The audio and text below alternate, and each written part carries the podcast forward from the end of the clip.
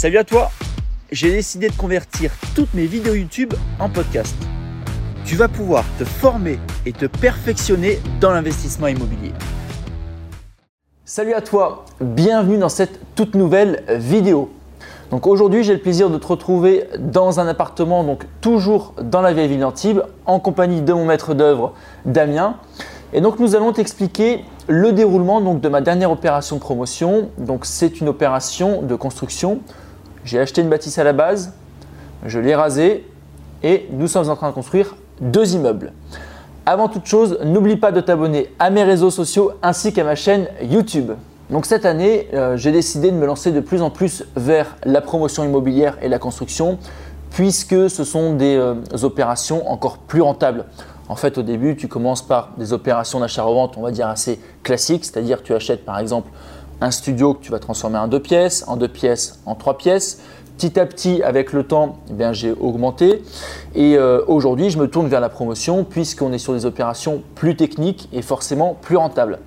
Donc cette opération, pour te résumer rapidement, c'est une bâtisse que j'ai achetée au cœur de la vieille ville du Vieil Antibes, encore une fois. Ce qui est intéressant dans cette opération, c'est que j'ai acheté cette bâtisse tout à fait au prix du marché.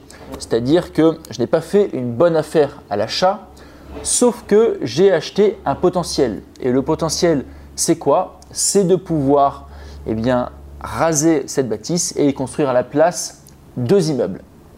Donc comment ça s'est passé? J'ai signé un compromis euh, d'achat avec en condition suspensive l'acceptation du permis pour la construction de ces, deux immeubles et j'ai signé en stipulant que je deviendrai donc propriétaire si et seulement si je pouvais construire un minimum de 600 mètres carrés. Donc forcément, Donc j'ai eu de la chance puisque j'ai eu un permis avec acceptation de 750 mètres carrés. Si j'avais eu un refus de permis, en mettant donc cette condition suspensive, bien évidemment, le compromis aurait été caduque et je ne serais pas devenu propriétaire de ce bien. Donc comment ça s'est passé? J'ai signé le compromis d'achat, j'ai fait donc la dépose de permis en compagnie d'un architecte. Donc avec l'architecte, nous avons travaillé ensemble sur tout l'aspect extérieur du bien en respectant les règles en vigueur du PLU. Donc le PLU, je te rappelle que c'est le plan local d'urbanisme. Nous avons donc déposé ce permis. Au bout d'un mois, l'urbanisme nous a répondu en nous euh, indiquant quelques petites modifications à euh, implémenter au permis de construire. Nous avons fait ces modifications et ensuite nous avons eu un permis accepté. Une fois le permis accepté, j'ai donc signé l'acte définitif pour devenir propriétaire et donc commencer les travaux. Alors pour ce qui est des travaux, comme pour moi c'était la première fois que je faisais une opération de construction, Autant en rénovation, je peux tout à fait gérer un chantier, autant en construction, bah, je n'ai pas les connaissances pour. Qu'est-ce que j'ai fait? Eh bien, j'ai pris donc un maître d'œuvre, un professionnel qui va se présenter à toi. Et donc, ce maître d'œuvre a lui missionné une équipe de professionnels. Et c'est cette équipe de professionnels qui va gérer mon chantier de construction. Donc, je vais laisser euh, Damien ici d'abord se présenter, t'expliquer qui il est, son parcours et ensuite, il va parler bah, du début donc, de cette construction sur Antibes. bonjour à tous, merci Carolin.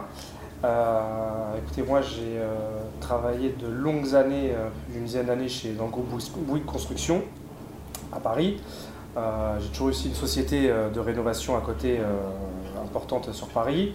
Ensuite, je suis descendu sur la Côte d'Azur où là j'ai travaillé pour FH Construction.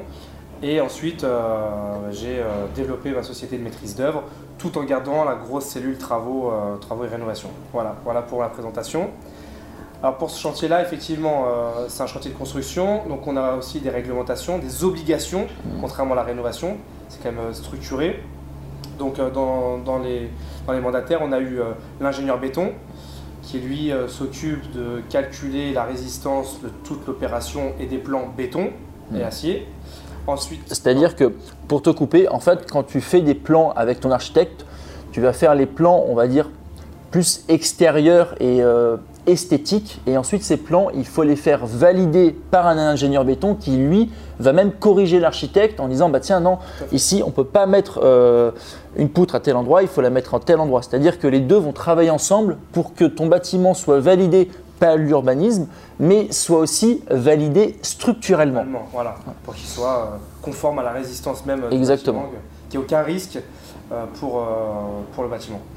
Donc ensuite, on a euh, l'ingénieur fluide, donc qui va gérer, c'est une décision qu'on a prise sur ce chantier-là, c'est de prendre un bureau d'études fluide qui va gérer tout ce qui est électricité, plomberie et euh, chauffage, parce que c'est un gros chantier avec plusieurs logements, donc il faut tout dimensionner, tout calibrer pour que tout fonctionne. Voilà, et que après, moi, je coordonne tous ces éléments-là pour qu'on ait des plans d'exécution. En fait, c'est comme tu dis, on passe du plan archi où on a le plan d'aménagement et les extérieurs, et ensuite on fait un plan d'exécution pour que nos entreprises ensuite construisent conformément à ce qu'on leur demande. Ok, donc en fait, pour te résumer, on a le plan de l'architecte. Ensuite, on a un ingénieur béton qui nous donne des plans structurels. Ensuite, pour aller plus loin, pour nous aider, nous personnellement, on a pris un ingénieur des fluides qui, lui, va indiquer sur les plans, bah tiens, on va faire passer les colonnes d'évacuation à tel, tel endroit. Pour l'électricité, pour l'éclairage, on va dire qu'il faut tant de spots, par exemple, sur telle surface. On va mettre tant de prises dans telle surface. Et tout ça, c'est euh, en respectant les normes, les normes qu'on appelle RT 2012 et maintenant on va passer à la RT 2020 qui nous donne obligatoirement un nombre de prises à poser euh, dans une pièce, un nombre d'éclairages à avoir dans chaque pièce, ensuite des distances à respecter. Par exemple, dans une salle de bain, on doit euh, mettre une prise au-delà de, par exemple, un mètre d'un point d'eau. Donc tout ça, c'est des normes. Personnellement, je ne les connais pas sur le bout des doigts. Je pense que Damien non plus ne les connaît pas forcément sur le bout des doigts. Et donc, nous avons fait appel à un ingénieur des fluides qui, lui, bah, les connaît parfaitement et qui, en plus, implique sa responsabilité. Exactement. Et, en plus, en parallèle, et ça on en reviendra je pense plus tard, euh, plus tard dans, les, dans vidéos, c'est que de ce, de ce schéma-là, on en sort un CCTP, donc un cahier des clauses, un DPGF, donc un quantitatif de ce qu'on veut chiffrer aux entreprises. Comme ça, ça cadre les choses et on pourra vraiment comparer également chaque entreprise. Alors que si on prend l'opportunité, que ce soit un artisan ou moi-même, à travailler au fur et à mesure, déjà on va perdre du temps. Et de deux, on ne contrôlera jamais ce que l'un a chiffré ou l'autre. Et ça, c'est important d'avoir ce squelette pour que ça soit un tronc commun pour tout le monde et que tout le monde répond à la même chose. Et du coup, on pourra comparer exactement ligne par ligne telle ou telle entreprise qui a chiffré. Ok, en fait, ce que Damien euh, explique, c'est qu'une fois que nous avons les plans et une fois que nous avons fait venir l'ingénieur béton, l'ingénieur des fluides, on va avoir un nombre de matériaux précis à acheter. C'est-à-dire que, en prenant un exemple très simple, l'ingénieur des fluides va nous dire il vous faut trois spots pour telle pièce. Ok, quand on va consulter les entreprises, on va avoir la quantité exacte de spots à mettre. On va avoir la quantité exacte de tous les matériaux on aura un détail de toute cette quantité. Et donc, quand on va demander un chiffrage aux différents artisans, ils chiffreront exactement la même quantité et le même produit. C'est-à-dire que lorsqu'on va lancer les devis aux différentes entreprises, on aura les plans. Sur les plans, on aura le nombre de matériaux ainsi que quels matériaux nous allons utiliser. Donc, en plus de l'ingénieur béton, l'ingénieur des fluides, qui nous avons fait venir? Un bureau de contrôle Ok, qui est obligatoire. Quel est son rôle Alors son rôle, lui, il va être justement, euh, en fait, il, a un rôle, euh, il a un double rôle. Il a un rôle sur une construction comme ça en termes de garantie. On est sur une dommage ouvrage en tant que maître d'ouvrage, en tant que client toi. Tu as, tu as la responsabilité de l'ouvrage pour avoir une conformité à la fin de l'ouvrage. Et lui justement va contrôler que tout soit ok dans les normes et les règles en vigueur. En plus de moi, en plus que, euh, du, bureau d'études qui est sachant et du bureau d'études fluide. Et c'est vraiment encore un double contrôle cont- pour contrôler que tout soit conforme. D'accord. On n'ait pas de problème de conformité. Ok, alors pour résumer, en fait, un bureau de contrôle, c'est un petit peu le gendarme des ingénieurs. C'est un peu ça. Ils vérifient que leur travail soit bon et due forme pour protéger, bah, premièrement, le client, c'est-à-dire moi, et pour protéger par la suite les futurs acquéreurs. Tout à fait. Ensuite, sur ce chantier-là, parce qu'il est important, euh, c'est quand même un gros chantier, on a le bureau SPS, donc Ok. c'est le contrôle euh, sécurité sur le chantier. Donc euh, lui, il est- contrôle le, ce que- qu'il n'y ait pas d'accident de chantier, il contrôle euh, tous les accès à l'installation de chantier par rapport aux riverains, par rapport aux accès, les livraisons, et aussi il a un droit de regard, de regard pardon, sur la sécurité future. Par exemple, les garde-corps. Ni D'accord. plus ni moins, lui, il a un droit sur- de regard sur les garde-corps. En disant oui, c'est bon matériau parce que si euh, vous louez ou si vous vendez à certaines personnes, il faut, pas que, faut que le garde-corps résiste en cas de chute. Le bureau de contrôle, c'est sa mission, mais le coordinateur sécurité a aussi une mission finale. D'accord, ok. Donc le coordinateur SPS, Lui, il s'occupe de la sécurité du chantier tout simplement, qu'il n'y ait pas un accident, qu'il n'y ait pas un artisan qui tombe, qui s'électrocute, ou euh, qu'il n'y ait pas un riverain eh ben, qui se prenne la grue sur la tête par exemple. voilà, c'est vraiment, lui, c'est la sécurité du chantier. Donc ça, c'est notre équipe. Oui. Ensuite, comment ça se passe donc? Une fois qu'on a cette équipe, une fois qu'on a les plans, une fois qu'on a les matériaux, une fois qu'on a les quantités, on va donc mandater des artisans. Tout à fait. On va faire ce qu'on appelle une consultation, comme on le ferait dans beaucoup de domaines d'ailleurs. On fera une consultation entreprise. Le premier lot qu'on a fait avec euh, Carolin, ça a été le lot terrassement gros œuvre. C'est la première étape. On va creuser pour faire les fondations et ensuite euh, commencer notre, notre béton. Donc ça a été un des premiers lots qu'on a fait. Et justement, on est passé, euh, tu te rappelles, par le CCTP et la DPGF, ce qui a fait qu'on a pu comparer nos entreprises mm. et choisir pas forcément la moins chère ou la plus chère, celle qui était au bon prix et au plus juste par rapport à ce qu'on attendait pendant mm. notre chantier. Ça, c'est important de le préciser. Et donc, nous avons trouvé une entreprise euh, qui a donc fait la démolition et qui est en train euh, bah, de préparer la construction. D'ailleurs, juste après, je te ferai un petit tour du chantier actuel. Alors, pour l'instant, bah, il n'y a plus grand-chose puisque tout a été démoli. Et d'ailleurs, on va demander à Damien bah, comment s'est passé le processus de démolition, comment ils ont procédé pour euh, démolir, puisqu'on n'est pas sur une démolition classique, on va dire à la masse dans un appartement. Là, on a démoli un bâtiment complet avec des machines. Tout à fait en plus, la particularité sur ce chantier-là, c'est qu'on était obligé de conserver des façades. Donc c'est encore, c'est encore, là on est vraiment plus technique, ouais. On est plus technique, c'est la grosse démolition et pointilleuse. Alors qu'est-ce qui s'est passé? Ici, on a fait une démolition mécanique. D'accord. Donc avec euh, une pelle, un croc qui broie, hein, ni plus ni moins le béton. Hein. Euh, comme Pac-Man dans les jeux vidéo, c'est un, peu, ça. Donc, euh, avec un phasage en corrélation avec moi qui ai, qui ai suivi ça, plus l'ingénieur béton. Et ensuite, vous le verrez sur le chantier d'ailleurs, on a dû tenir des façades, on a fait des renforts pour agrafer ni plus ni moins les façades pour pas qu'elles tombent côté riverain. Ok. Alors, juste sur les façades, pourquoi on a conservé les façades? Malheureusement, pas de notre plein gré. C'est la mairie qui demandait de conserver ces deux façades-là, même si elles vont être modifiées extérieurement. Nous étions obligés euh, de les garder. Pour l'histoire de la croqueuse, en fait, nous avons réussi à faire rentrer directement dans l'immeuble un engin et cet engin a tout démoli et forcément ça a été un gain de temps. Je crois qu'en l'espace de trois jours, euh, tout a été ah démoli alors qu'à la masse il aurait fallu peut-être euh, un mois pour tout démolir. Tout à fait. Donc euh, après voilà avec toute tout, la logistique que ça comprend, les camions, etc. On a aussi fait l'installation de chantier provisoire, c'est-à-dire mmh. qu'il faut toujours clore notre chantier pour les questions de riverains et de sécurité des personnes. Voilà. Ensuite, on a, on a été, ensuite, on a démarré la phase terrassement.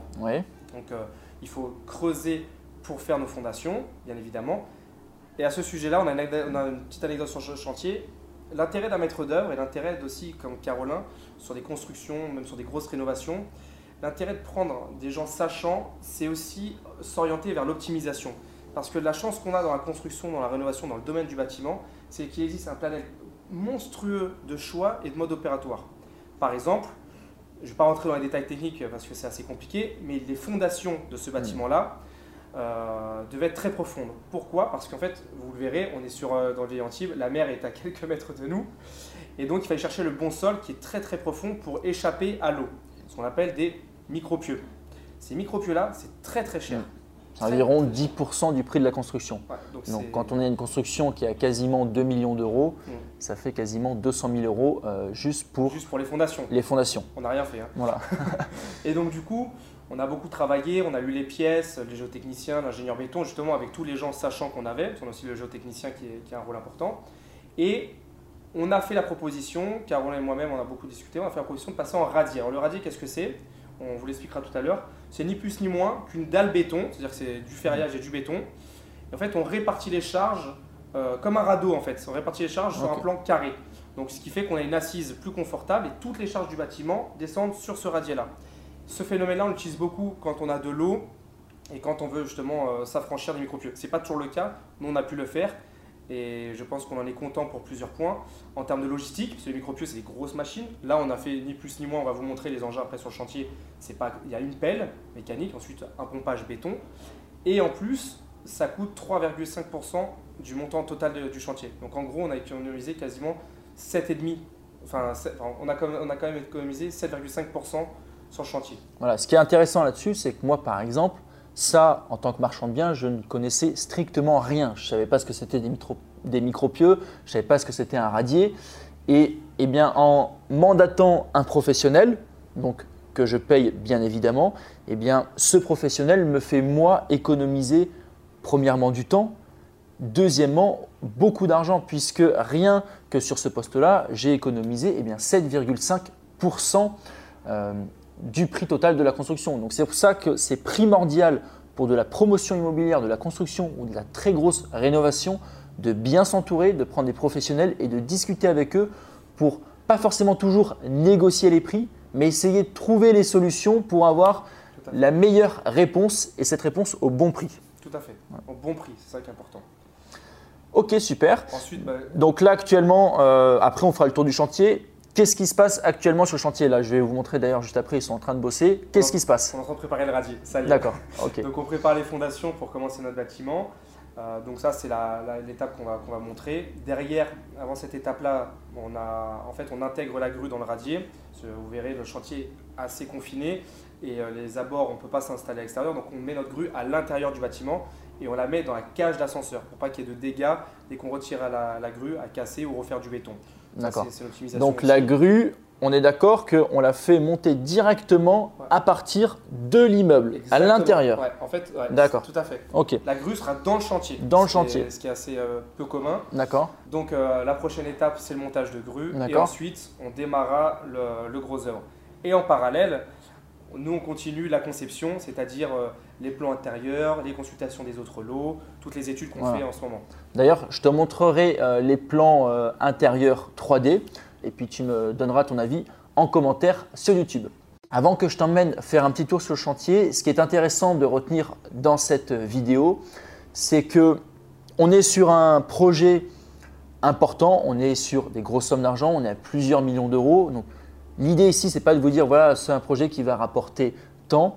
L'idée, c'est simplement de vous motiver à vous aussi vous lancer dans des projets plus importants, à vous dépasser et en vous montrant simplement que si aujourd'hui vous ne savez pas, vous avez accès à des connaissances et dans tous les cas, la meilleure chose à faire est de vous entourer de professionnels et cette équipe de professionnels va gérer votre projet à votre place. Vous simplement, vous devez vous protéger lors du compromis en mettant bien les bonnes conditions si possible. Vous devez faire vos calculs, avoir vos devis et si l'opération est viable, eh bien il faut se lancer, il faut passer le pas. C'est comme ça que vous apprendrez. Il ne faut pas avoir peur de faire des erreurs. Des erreurs, vous en ferez dans tous les cas, mais vous apprendrez énormément et vous gagnerez de l'argent. On se retrouve tout de suite. Nous sommes maintenant sur le chantier. Donc, c'est cette bâtisse. Une bâtisse qui faisait à la base 250 mètres carrés que nous avons rasé. Nous allons construire donc deux immeubles de 750 mètres carrés, neuf logements, deux locaux commerciaux. Nous allons revendre trois logements et garder les six autres en investissement locatif. Donc je t'emmène faire la petite visite du chantier.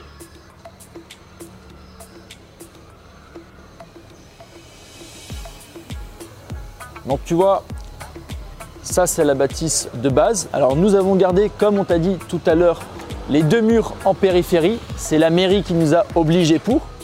Donc là, le permis qui est affiché.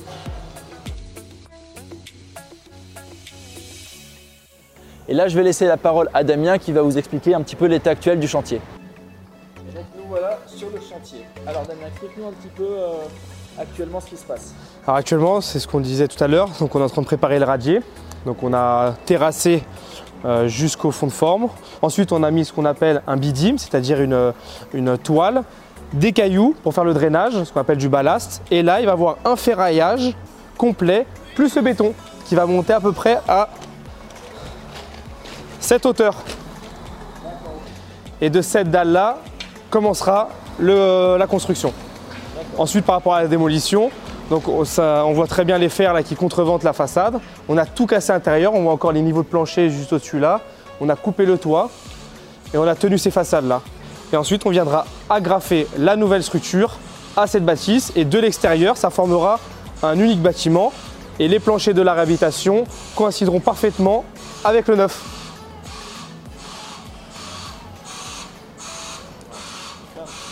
J'espère que cette visite chantier t'a plu, j'espère que cette vidéo eh t'a aidé et t'a motivé à toi aussi te lancer dans des projets plus importants. Dans tous les cas, je pense que tous les mois, je te ferai un petit point chantier où je t'expliquerai eh tout ce qu'on a fait. Comme ça, tu auras un vrai suivi euh, du chantier quasiment en temps réel. Alors, je t'ai préparé aussi une série de 5 vidéos. Tu as juste à cliquer sur le lien juste en dessous et tu recevras gratuitement 5 vidéos de conseils où je t'explique plein de choses sur l'immobilier. Je te retrouve la semaine prochaine et en attendant, je te souhaite une excellente journée et beaucoup de succès dans tous tes investissements immobiliers. Bonne journée à tous.